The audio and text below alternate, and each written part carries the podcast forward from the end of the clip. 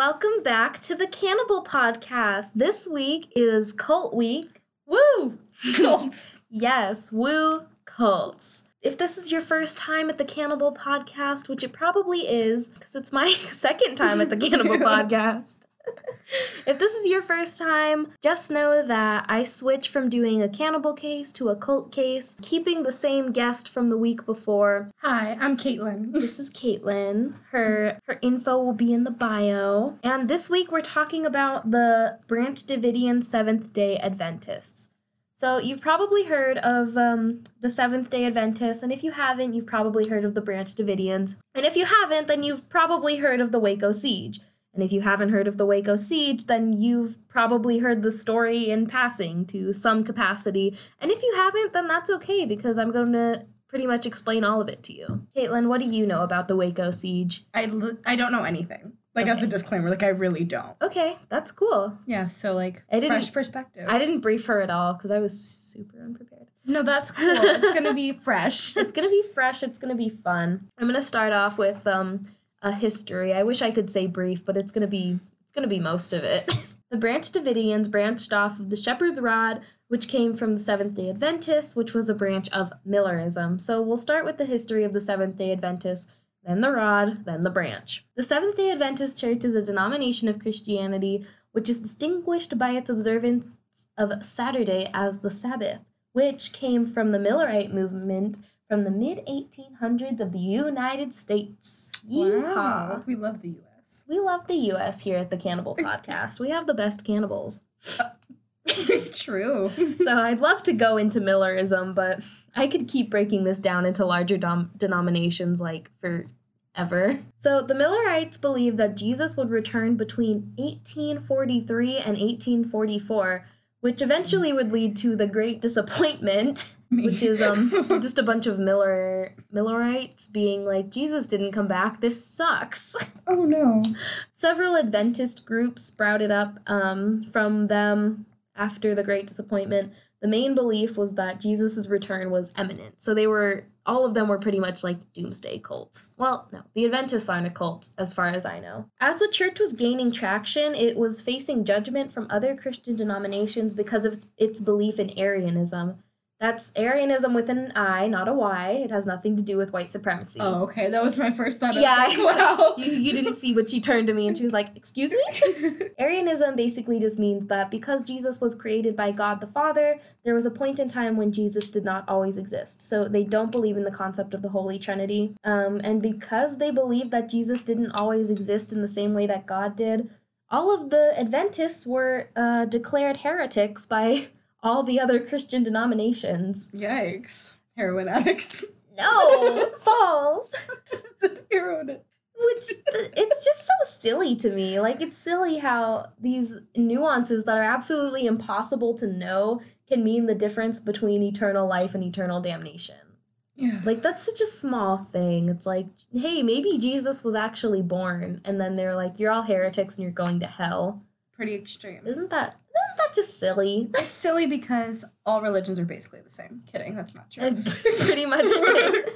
i mean when you're really When you think about when you it. boil it down boil it down to the bones Thanks, world history. yeah Jesus but was a real person. i mean probably We think. We we're pretty sure. because of their belief in Arianism, the Seventh day Adventists would be regarded as a cult by other Christians. Yeah, so believing the man who was born from a virgin didn't always exist at the same time as God was the last straw, you know? Mm. That's really that's really where they cut it. I have um a fun connection. This uh, low view of Adventists would continue into modern day. One connection is the disappearance of Azaria Chamberlain. That's the a dingo ate my baby case. Have you heard of that? No, I haven't. A what ate your baby? Okay, so it was this um yeah, this Australian couple. Oh, I don't have their names written down. That sucks. But this Australian couple, they were basically camping with like a bunch of other people and um this quote was falsely attributed to the mother. They say that she like went around screaming a dingo ate my baby. They were in Australia. Anyway, it was a horrible, horrible case. People thought that they. Oh my god, she's still laughing. A dingo is a thing in Australia, Caitlin. It's like a here. Let's look. It's like a dog, but its head is bigger than its Oh body, God, and that's how you know it's I different from a dog. imagining dog. a bird. I don't know why. Oh my god. Oh look, I have the name Lindy Chamberlain Creighton. I'm sorry. I'm really sorry. It's okay. Okay, so Caitlin doesn't know what a dingo is. it looks like a coyote. Aren't they cute? They They're pretty like, cute. They I'm look like dogs, but the way that you know they aren't dogs is because their head is like bigger than their shoulders. Okay. A dingo. Oh, it's so pretty. it really it looks like a wolf. It looks like a beautiful dog. Okay. Okay, so So, so the the a dingo ate my baby case. Um oh my god. The couple were Seventh day Adventists. People thought that they were responsible for the death of their baby because no, they didn't find the body. I don't know if they ever did. I'm gonna say they didn't because I believe dingo really did take the baby, but they um people had prejudice against them from the fact that they were Seventh day Adventists dude, that sucks. Because then they never like. yeah, they a lot of people thought for a really long time that they were responsible. That's enough of that. There's a really good episode of My Favorite Murder about this case. In 1929, a man named Victor Houteff claimed a different interpretations of chapters 54 through 66 of the book of Isaiah and believed that the church was in need of reform. He was a Seventh-day Adventist, by the way. Okay. The next year, he was disfellowshipped for promoting heretical doctrines. The same year, he would compile all of his ideas into a 172 page manuscript called The Shepherd's Rod. His purpose was to call attention to the abominations present in the church and begin reform. Wow. Yeah, you got anything to say about that? About the 172 page doctrine. Yeah. Seems like he was pretty passionate about it. Seems like he was really passionate about these chapters of Isaiah that said that. I don't have many uh biblical knowledge, but that seems like a lot to, to get from like one chapter of the yeah, Bible. well, it was um, it was actually twelve chapters. So check your research. okay, But a chapter is like a page, a couple pages. in the Bible. yeah, Okay, well, yeah, I believe him. yeah. no. Anyway, Houteff, Houteff. Anyway, Handed gigglier on this one. It's kind of a problem. he handed his manuscript to some important people, and the ones who read it ultimately said something along the lines of, "Your interpretation of the Bible is totally whack, and you need to stop." But a lot of them didn't read it. so they were just they, like, they just kind of like threw it away or like left it on their bookshelf and he was like hey you guys did you read my manuscript and they were like oh i haven't gotten around to it yet but you're crazy. but my friend here said you need to literally stop and also you've been disfellowshipped why are you here oh. but yeah it's almost like you can't base the entire existence of literally everything on an incredibly vague book that can only be interpreted subjectively you know T. after he um gave people his manuscript, a bunch of inner church stuff went down. He was like sued by the church with like their inner church government and anyway, he officially he made his own group that was officially organized in 1934. As someone who was raised as part of a church that didn't have like its own government, that's just so weird to me that religions act like they have some kind of authority over people, you know? Yeah, I Like- feel like that's what kind of separates like cults versus like churches. Definitely. It's like the whole like system of we are like there's like a leader that I don't know. Wait, that's kind of crazy because that's kind of what priests do. I guess I don't know. Yeah, I, I was gonna say you have experience with Catholicism, so did you ever come in contact with their like organized government? I mean, like to a certain extent, like there's definitely like I don't want to say like a, a system, but people who have been in the church longer are definitely held at higher like not higher st- I guess higher standings than those who are Right. newer to the church and like there's a lot of like family aspect to like Yeah, because they uh, Catholicism is a sect of Christianity that has um kind of not like a rigid government, but they definitely have um an internal government that Yeah. they use. Based on like who's been like baptized, Mm-hmm. confessions and stuff like that. exactly. It's definitely like the same not the same type of system, but it's similar. There's definitely Right. similarities. So that's that's just always been weird to me because my church was like really low key, even if it was like super into God, you know. But they, we didn't have like a government. If anyone ever tried to tell me what to do, I'd just be like, "No, go away." And if I was ever like, if anyone ever got like super upset about what they were saying, they could just like leave. They wouldn't be disfellowshipped. Yeah. More freedom. Right. So I think you're right. I would say you definitely have to have some kind of internal government to even begin to be considered a cult. I think that's that's definitely where you start seeing the cult behaviors coming up. Soon after organizing, followers of the Shepherd's Rod, also sometimes referred to as the Rod or the Davidians, mm-hmm. desired a stronger centralized location to consider its headquarters. April of 1935, 189 acres of land were purchased near the outskirts of Waco, Texas. They moved their head. Go on. It's just why would if you're gonna start a cult, why would it be in Texas? I'm sorry, but like That's just you where they choose, You could choose so many better locations, and you choose Texas to Maybe start your super cool cult. like, Maybe like I'm sure. land was cheap. yeah, I was gonna say, I'm sure Texas land's a little cheaper. Yeah, they were on the outskirts of Waco. It'd be so much even- cooler if they were like California, like California by the beach. Like, Actually, part of this church did um go to California. We'll get into that in a moment. Anyway, sorry, but Texas. I'm offended. I'm offended that the cult didn't be more creative. They moved their headquarters here and named it the Mount Carmel Center, which is a biblical reference to the Bible where the Israelites decided to continue worshiping their traditional Abrahamic God. Down at Mount Carmel, they started setting up extensive farming operations, including like grazing land for dairy cows. there was a school for children, a vocational school, and other improvements made to the property. So, like, the school was it just to teach the teachings of the cult, or were they actually educating?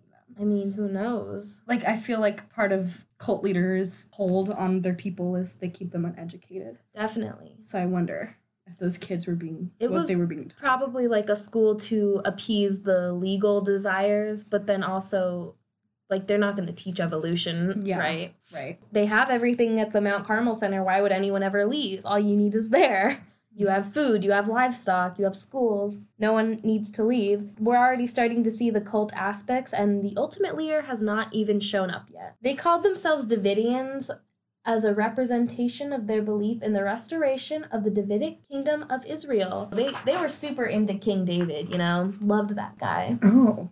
Me trying to remember who King David was. David and Goliath. Yeah. That's the first story of him. Your guess is as good. We don't know the Bible. Actually, I know pretty much a lot about the Bible, but I don't remember what King David did as like king, which I probably should. They had some some good years until Houteff died in 1955 and there was a fight what?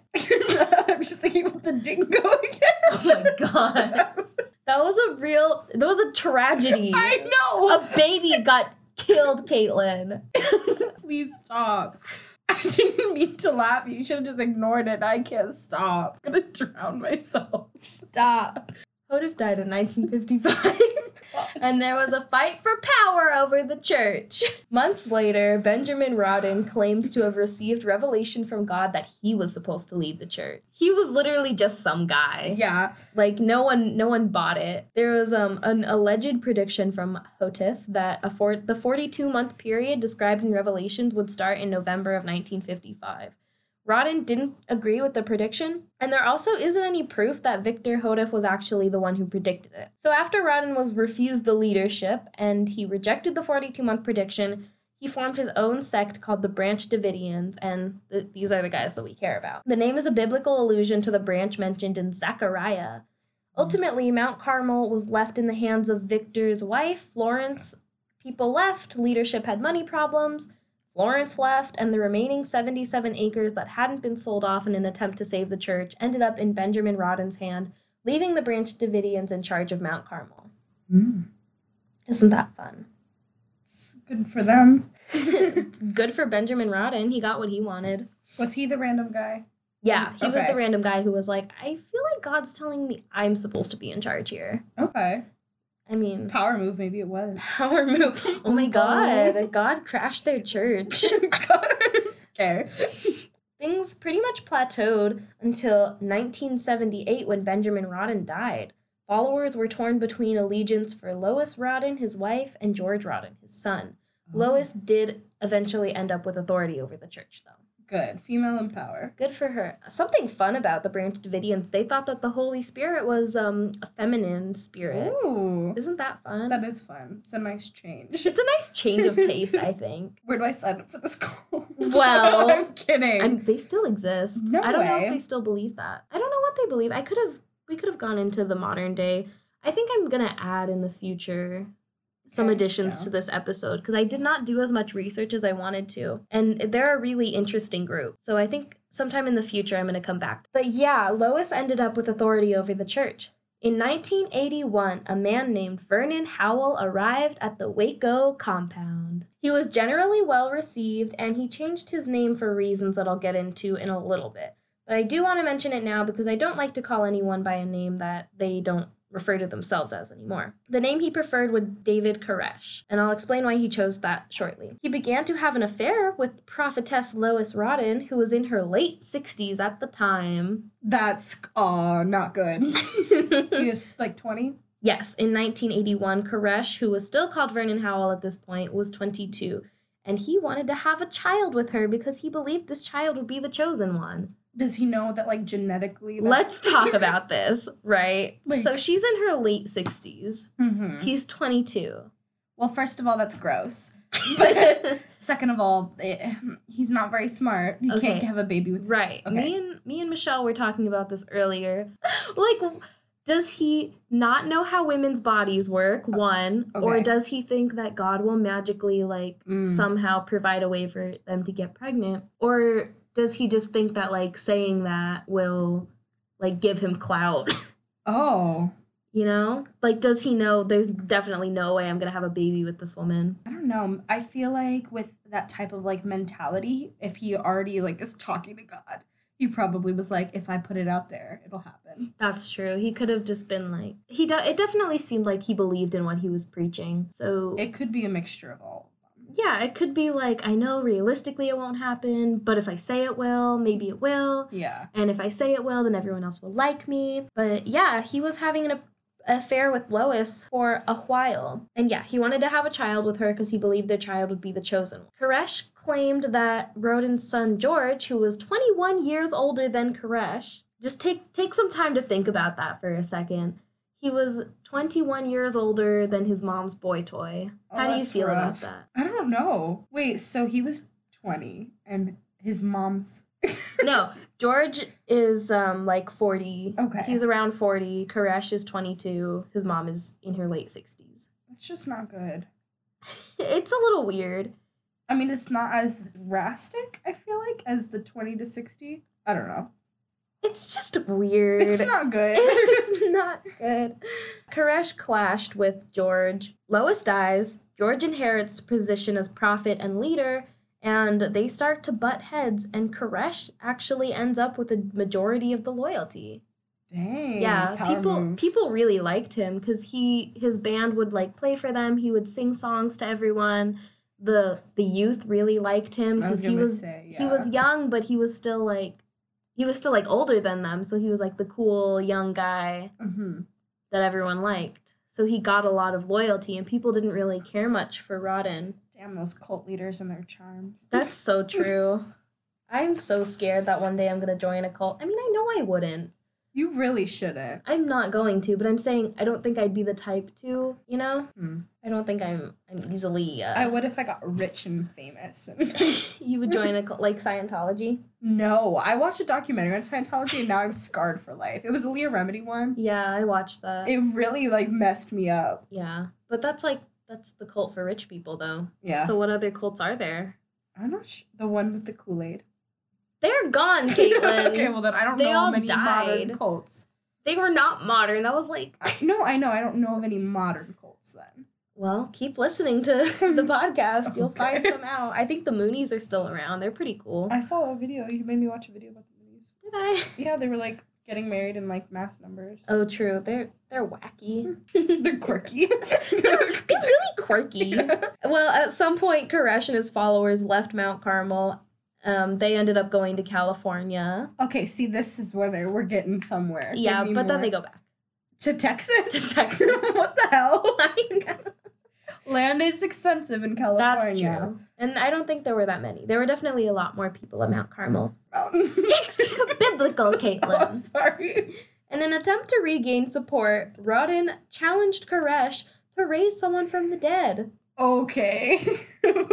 Roden exhumed a corpse in preparation for the challenge, And Koresh immediately turned Roden in for belie- for illegal behavior with a corpse. Yeah. Yeah. so basically, he's like, "Hey, I bet you can't raise from someone from the dead." And Koresh is like, "Oh, I don't know. Why don't we try?" And then Roden's like, "Okay, I got a body." And Koresh is like, "Hello, nine one one."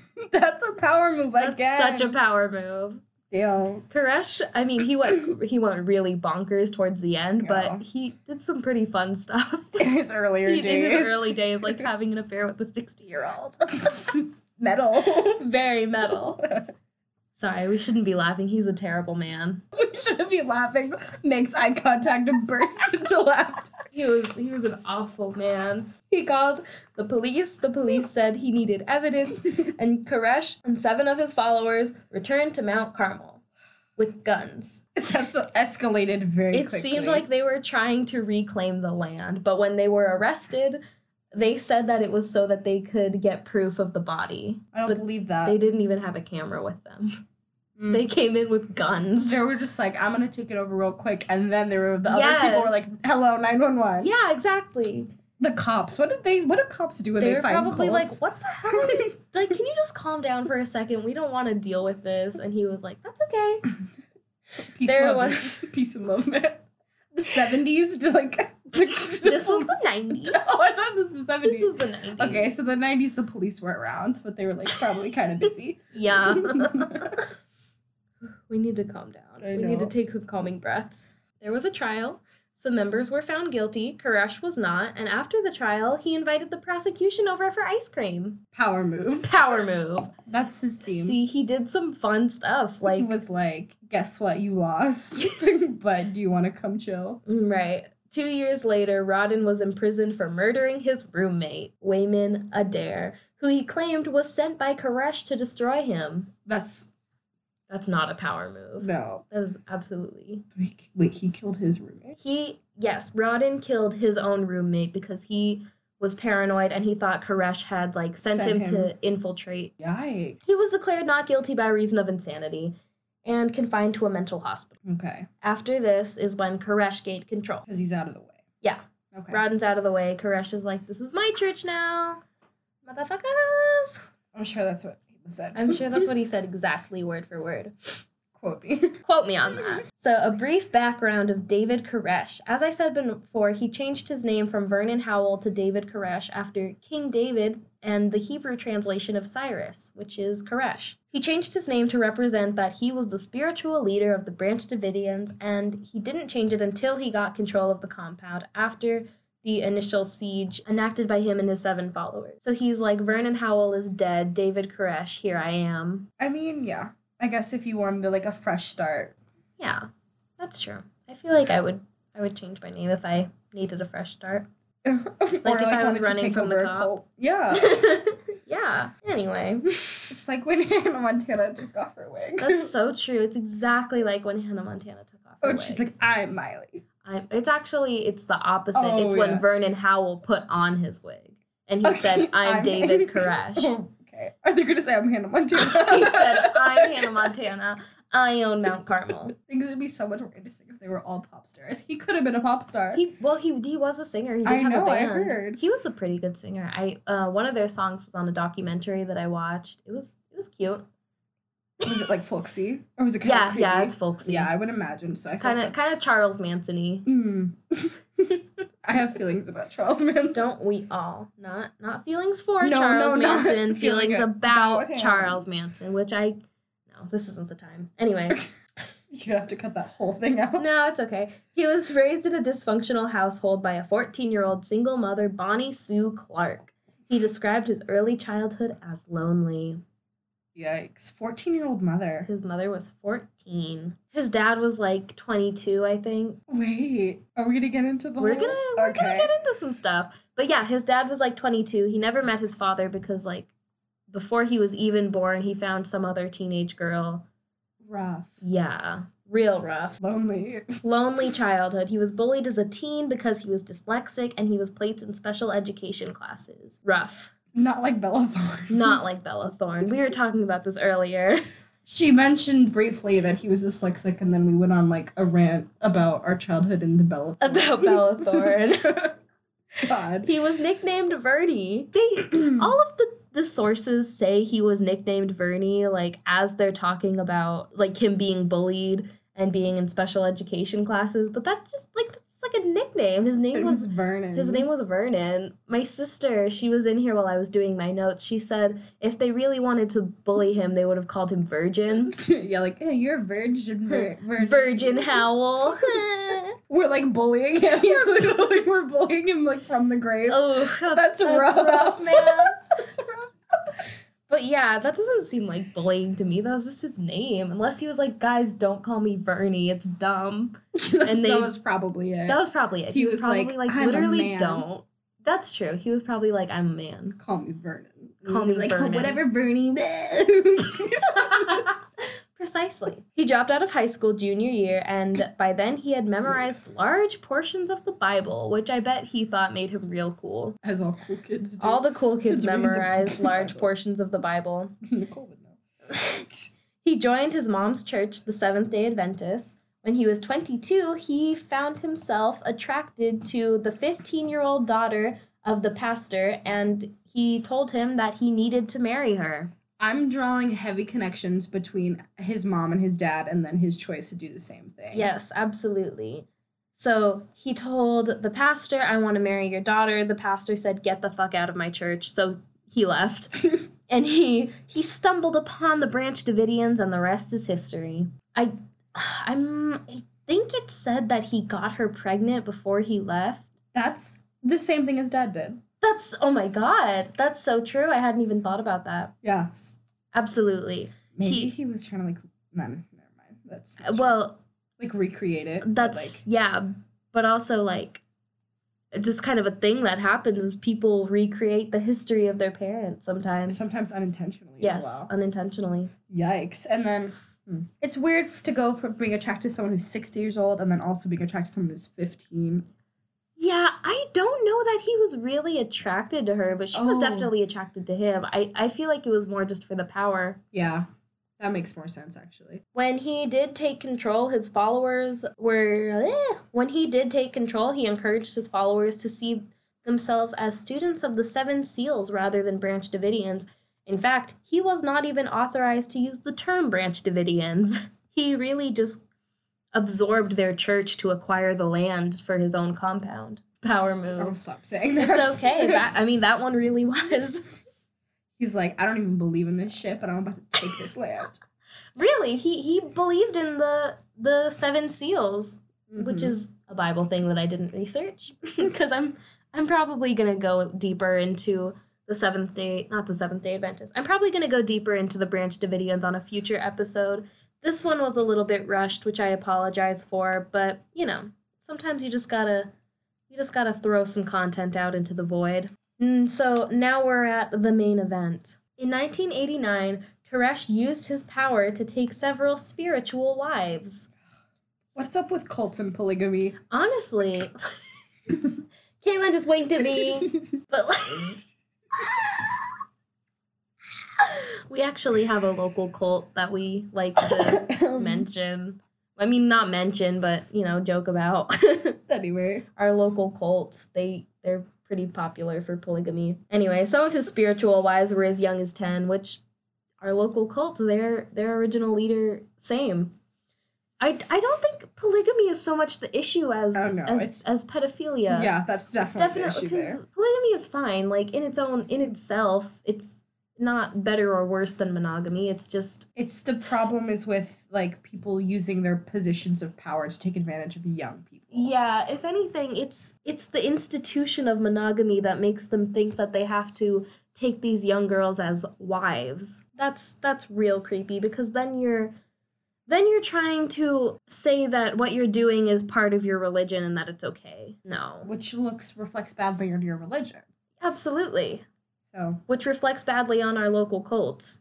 100%. stop calling it our local cult. They don't know who we're talking about, but we are. I am going to be doing an episode, hopefully. Uh, I'm going to try to get an ex member to talk to me about the cult. I, I really, I do hope that that ends up panning out because I'm really excited for that episode. Yeah, and maybe you'll even get to figure out what our local cult is. Uh, Spirit Wives. Stop. Oh god. On the 28th of February, the Bureau of Alcohol, Tobacco, and Firearms issued a search warrant on the compound to investigate the claims of illegal firearms and child sexual abuse charges. Koresh shut down the compound and forbid anyone from leaving, but it's not like they wanted to. ATF tried to breach the compound for about two hours until they ran low on ammunition. In the initial raid, four ATF agents were killed. Whoa. Yeah, this was during during that two hour period. So it was like a stakeout, but then They who opened fire? they had a search warrant. It's it's highly debated. Okay. Ugh. okay. So basically in the initial raid they were like flying over in helicopters. Something happened and the the Davidians started firing on them at the helicopters. But they said it was because like they heard something behind them. They were like walking towards the compound. They heard something behind them and they thought that it was the helicopters shooting at them Okay. and there's some there's some validity to that it could have been atf shooting first because they had they were told not to fire first so they may have been trying to provoke them Okay. Oh. Yeah. But- so then they'd have justification for opening fire Yeah. on the cult. they say that the davidians were the ones who opened fire Okay. and obviously they say opposite. The agents who were killed were steve willis robert williams todd mckeehan and conway charles lebleu. Five branch davidians were also killed. Winston hmm. blake peter gent peter hipsman perry jones and Jaydean Wendel. Obviously koresh didn't like that because people dying is never good. After the initial raid, there was a ceasefire which lasted about five hours until another Davidian, Michael Schroeder, was killed by ATF. He had reportedly fired a pistol at ATF agents while trying to re enter the compound. According to his wife, he was returning from work and hadn't even like paid any mind to the siege. He was just trying to get back in. Oh wow. Yeah. He was shot once in the eye, once in the heart, and five times in the back. Shooting someone in the back is That's yeah, Yeah. that's that's real rough. Cuz if you believe what his wife was saying, he was just trying to basically get back home. And they were like, "Hey you, bang bang." But also they say that he fired first, but Oh. Yeah. but there were so yeah. many of them and that just seems excessive. to shoot that many times. Then again, they had just lost 5 agents. So they were probably like, All these people are dangerous. and Yes, these people are all dangerous. We need like if we see any of them and they start shooting at us, we need to take them down because we don't want to lose any more of our men, Yeah. which is understandable. Okay, I I am talking quieter because ugh, I, my throat is just not in a good place. Do you have water? Do you need water? I'm fine. I just ran out, but I'm good. Okay. Because I'm like, I can tell I'm like faltering a little bit. Later, ATF agents established contact with Koresh and fairly early on got him to release 19 children without their parents in exchange for supplies. That's That was within like the first couple weeks. okay. 'Cause this so lasted- that wasn't like they were trying to get. Yeah, they, they weren't like trying to get rid of the kids. They Mhm. obviously didn't want to let them go, but they were like, okay, we're going to starve in here, but we don't want to leave. So we'll give you some kids. And ATF was trying to get more children out. I feel like after like something that big happens, why would it be ATF that keeps like that's like the head of it? Like, shouldn't that be like for the? Is it part of the FBI? Yeah, the FBI does eventually get involved, but at this point it's it's still ATF. I watched a documentary about the siege and one of them included some recordings of the children talking to ATF agents. It was absolutely heartbreaking. One boy said he just wanted to be with his grandma and the agent responded by, "Well, hopefully you'll let they'll let your grandma come out." And he was like, "Can't I go back in?" And he was like, "No, Mm. yeah. Oh, and he um he Koresh let them talk to some of the kids on the phone because he was like, listen to who you're hurting right now. And the ATF agents were like, hey, you kids want to take a ride in a tank? What? Yeah. Oh God. Yeah, it was it was real rough. I think that the fact that the kids wanted to go back kind of shows the treatment of them. Like I don't, I don't know if it's like hardcore brainwashing Mm, because you never really know. But it's sad that they got like stripped of all that they knew. You know. yeah, it, it's really sad that they were totally removed from like their parents. But Koresh the whole time was like, we don't want to leave. You literally can't be doing this. But the thing is, they weren't raiding it because it was a cult. They were they had raided because they thought there was sexual abuse going on Mm. and because they thought that he had illegal firearms.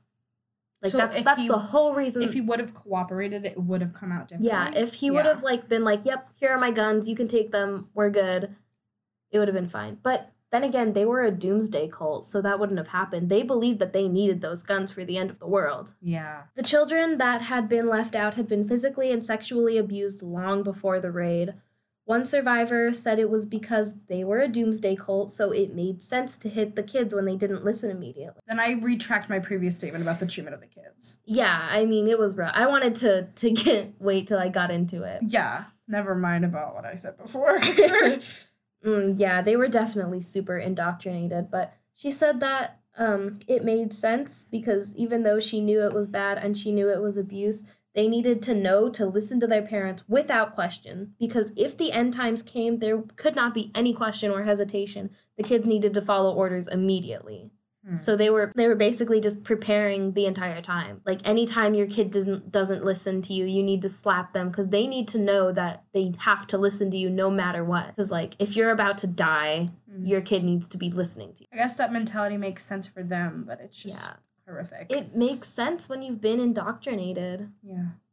It's it's quite sad. On April nineteenth, right, two months later. Wait, but they didn't give any justification to like the sexual assault of the kids either. Were they just oh like, no, no, there like- was no justifying that. Yeah. So they they just they weren't being like the, it's the end of the world, so like yeah they weren't like it's the end of the world we need to like sexually assault our children it they this mom was saying it made sense to slap her kid across the face if they didn't listen but absolutely no, one was trying yeah. to justify that except for koresh with his child brides ugh.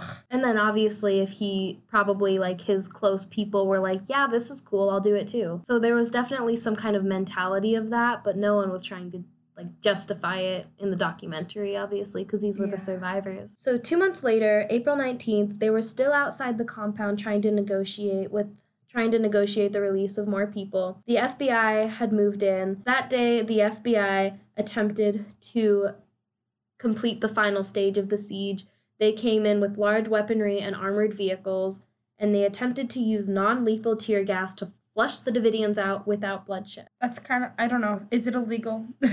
It's not illegal. because they have like just they have a reason to believe that the people in there are in danger. Yeah, they think that the people in there are in danger and also they're dangerous and they have guns. Yeah. I feel like that's a better alternative than just going in guns blazing. Oh, definitely. yeah, so But I don't know. There is a lot of controversy to how they acted. Sure. Obviously, I'll I'll go into that a little bit towards the end. The Davidians fired on the FBI, and the FBI used more tear gas in return. And later that day, three fires started simultaneously in three different buildings. so the peop members of the cult started the fires. Probably Okay. there's controversy, but it was probably them. It was definitely them. To kill themselves. They'd Yes. rather die than like go with yes, FBI. they they okay. lit three different buildings on fire at different points. 76 people from inside the compound were killed, including David Koresh. The surviving 11 were arrested. One of the last things Koresh did was release a video to the FBI of members of his congregation saying they did not want to leave the compound. How do you feel? I don't know. I don't know. I don't. I don't know.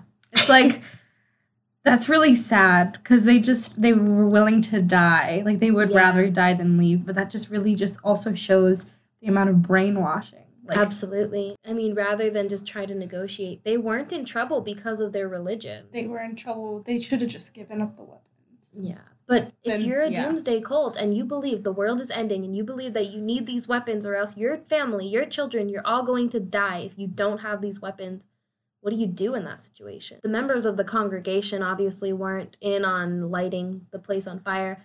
And actually, Koresh was not killed by the fire. He was killed by a gunshot wound. From the FBI. No, From someone else. from probably him or someone else. Oh, okay. There was um too.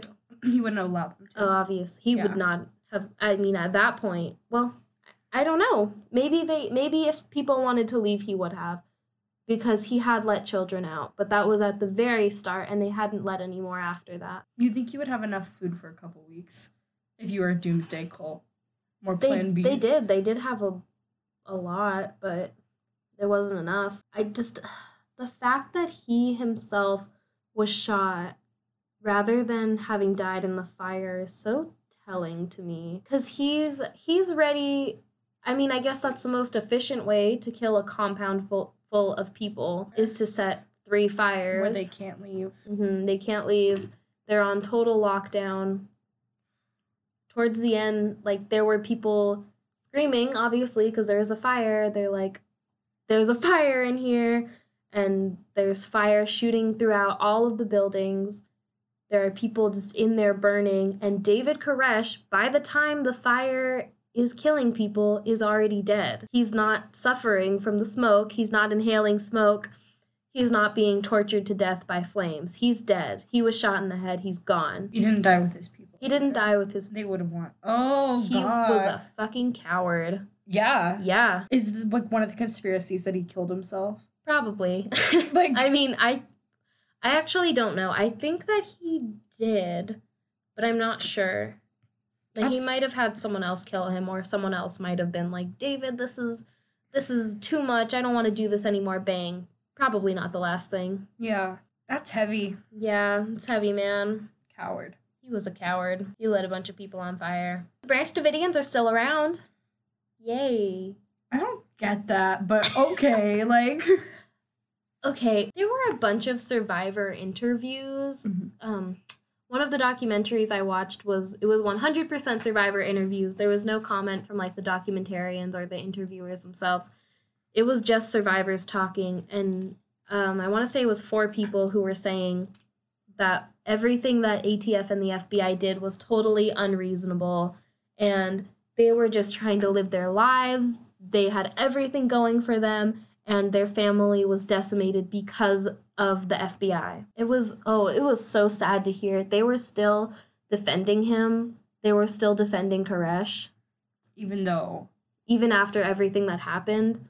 They were still saying that and the, it, the FBI could have reacted differently because they they went in there like it was a military siege, Mm-hmm. but it wasn't. It was it was a compound with a bunch of people with children inside.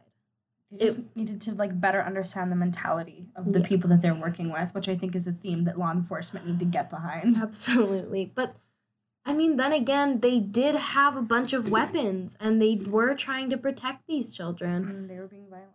They didn't know how else to do it, but they obviously didn't react in the best way. Then again, the Davidians weren't ready to compromise and they didn't want to try to work anything else out. There's um a conspiracy theory that ATF or the FBI are the ones who lit the compound on fire. Oh, Yeah, to cover up how botched the investigation went. dang. Yeah. That I mean, I guess that would make sense as well. Yeah, but the fires came from inside the they came from inside the compound. So the FBI would have had to gone. They would have had to- Agents. They would have had to be inside of the compound, which is what they were trying to do. Yeah, They I would have that one. they would have had to already completed their mission in order to botch it that badly. Maybe they did. boom, boom, boom. Bum bum bum. They were like, "All right, we got in. Time to burn this shit down." Yeah, this got really dark. This is sad. I don't like this ending. Look at how much quieter this audio is. and then they Yeah. like, cannibal, cannibal, and then this one's like, "This is like really sad." like we're looking at the the the visual of the audio and the beginning is like so loud and upbeat and then there's just this little dip where I'm talking about the the siege and everything. Oh. The the dingo. We were laughing. The dingo. Now we're And now where are we? crying. no. Yeah. So that's the story of the Waco siege. That's it. That's really that's the ending. 11 people survived. How many died? A lot. 76 in the fire. Plus the 4 who were killed by ATF, so that's 80. Plus the 5 ATF members, so that's 85. That's insane. Yep. In a two month long siege. I like happy endings. I also like happy endings. So I think most people do. I think next time maybe I'll do a, a happy ending where the, the cannibal gets caught or something, you know? yeah. I think most of the time they do. Well, obviously, I, I can't do an episode on them if I don't know who they are. Maybe we'll do a I'll do a happy cult next time. Like the hippies.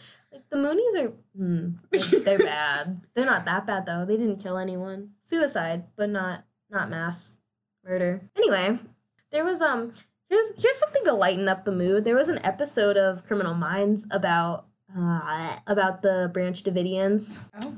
Yeah, that was I like that episode. That was a good one. What was it? The same thing. The FBI going in and fucking trashing the place. well, kind of. It's like of they, they let um they let Reid and shoot what's what's her name the girl Apprentice.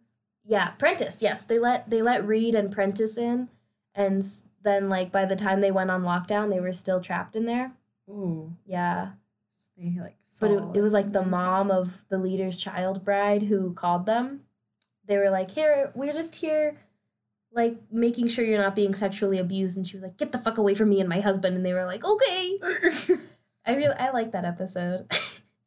so, if you want to learn a little bit more about them, All right, if you if you want to hear more about the fictional Waco siege uh, this is not in Criminal. Minds, yeah, much less accurate than the Cannibal podcast, but I have another podcast called Unsub that I do with my sister Michelle, and we go through episodes of Criminal Mind. So eventually we'll cover that one, and I'm looking forward to it because I like that episode. Okay. I like I like Spencer Reid. You can reference this one. Be I will- like, yeah. know about them. I'll be like, go back to episode two of the Cannibal podcast. This is sad. This is a bad ending. I'm sorry, you guys. I wish we had more to I wish I give. had more to give you. Like, the the Branch Davidians were super wacky and like they did bad things. David Koresh. Do you have anything else to say? Anything at all? I, I want to keep talking about this a little bit more. I want to do some more analysis, some more opinion opinion stuff. I'm not asking a question. David Koresh, he was an interesting guy. He was absolutely the worst man in the world. I, well, yeah, he's really bad. Well, not, not the worst man in the world, but but he was up there. Yeah. I don't know. I want to just know what kind of shifted from him being like a happy strumming in a, him on strumming on his guitar, like yeah. influencing the youth to being like, I'm so desperate for power. I'm going to start this cult. Yeah. Take it over. Well, yeah, he didn't even start the cult. yeah, he just took went in because the other guy went crazy because of him. He Hmm. was just like, "Hey, I'm a cult leader now." He wasn't a cool guy. What is there like? So he had wives, right? yeah, Multiple wives. yeah. A lot of them were They all children. they all died. yeah, I think all of them. I'm not sure. I wish I knew who had died. I believe most of his wives. His wives. I believe most of his victims did die. Yeah, this is a bad ending. I'm sorry, you guys. Come back next time. I'll be talking about. Hold on. oh, yes! Okay. So come back next time. I'm going to be talking about Armin Mavis. I don't. Shoot, that's not how you say it. Hmm. Come back next time. I'm going to be talking about Armin Mavis. Or Mavis? Mavis. I'm going to be talking about Armin Mavis, which is. I hate to say he's one of my favorite cannibals, but he's one of my favorite cannibals. All right. Okay, that's valid. It's not a cannibal support group. It is this is not a cannibal support group. And this is not um an encouragement to This start is your not own a cult. Yeah, this is not encouragement to start your own cult. I mean, you can see how well it worked out for them. Yeah. There's not many successful cults out there. Actually, there are a lot of successful cults. oh God. but we're going to be talking about them. Make this as like a like a reason to not join a cult. Like yes. Yeah, you this don't is your encouragement to not. Because even if you think the cult leader is like a super chill guy, you never know when he's gonna try to light you and your family on fire. and like not die with you Yeah, because he doesn't and give a fuck. shoot himself in the head because he's a coward. Anyway, next week I'm gonna be talking about Armin Mavis, which is a really fun case. I'm gonna start my research as soon as Caitlin leaves Okay, bye. because I I really love that case. So definitely come back. I'm sorry this episode sucked. I'm sad now. I made myself sad. I made Caitlin sad. no, I'm fine. Caitlin's crying right now. She's weeping tears. I'm weeping for the poor people. She's weeping for the poor people. not the poor people. so thanks for listening. Oh, I'm thanks for listening. I'm sorry this episode ended up the way it did. thanks for sticking around. Come back next week because Armin Mavis is one of my favorite cannibals, and I'm gonna be doing a heck of a lot of research. I might just have to make it a double episode. Yeah, so come back. I love you.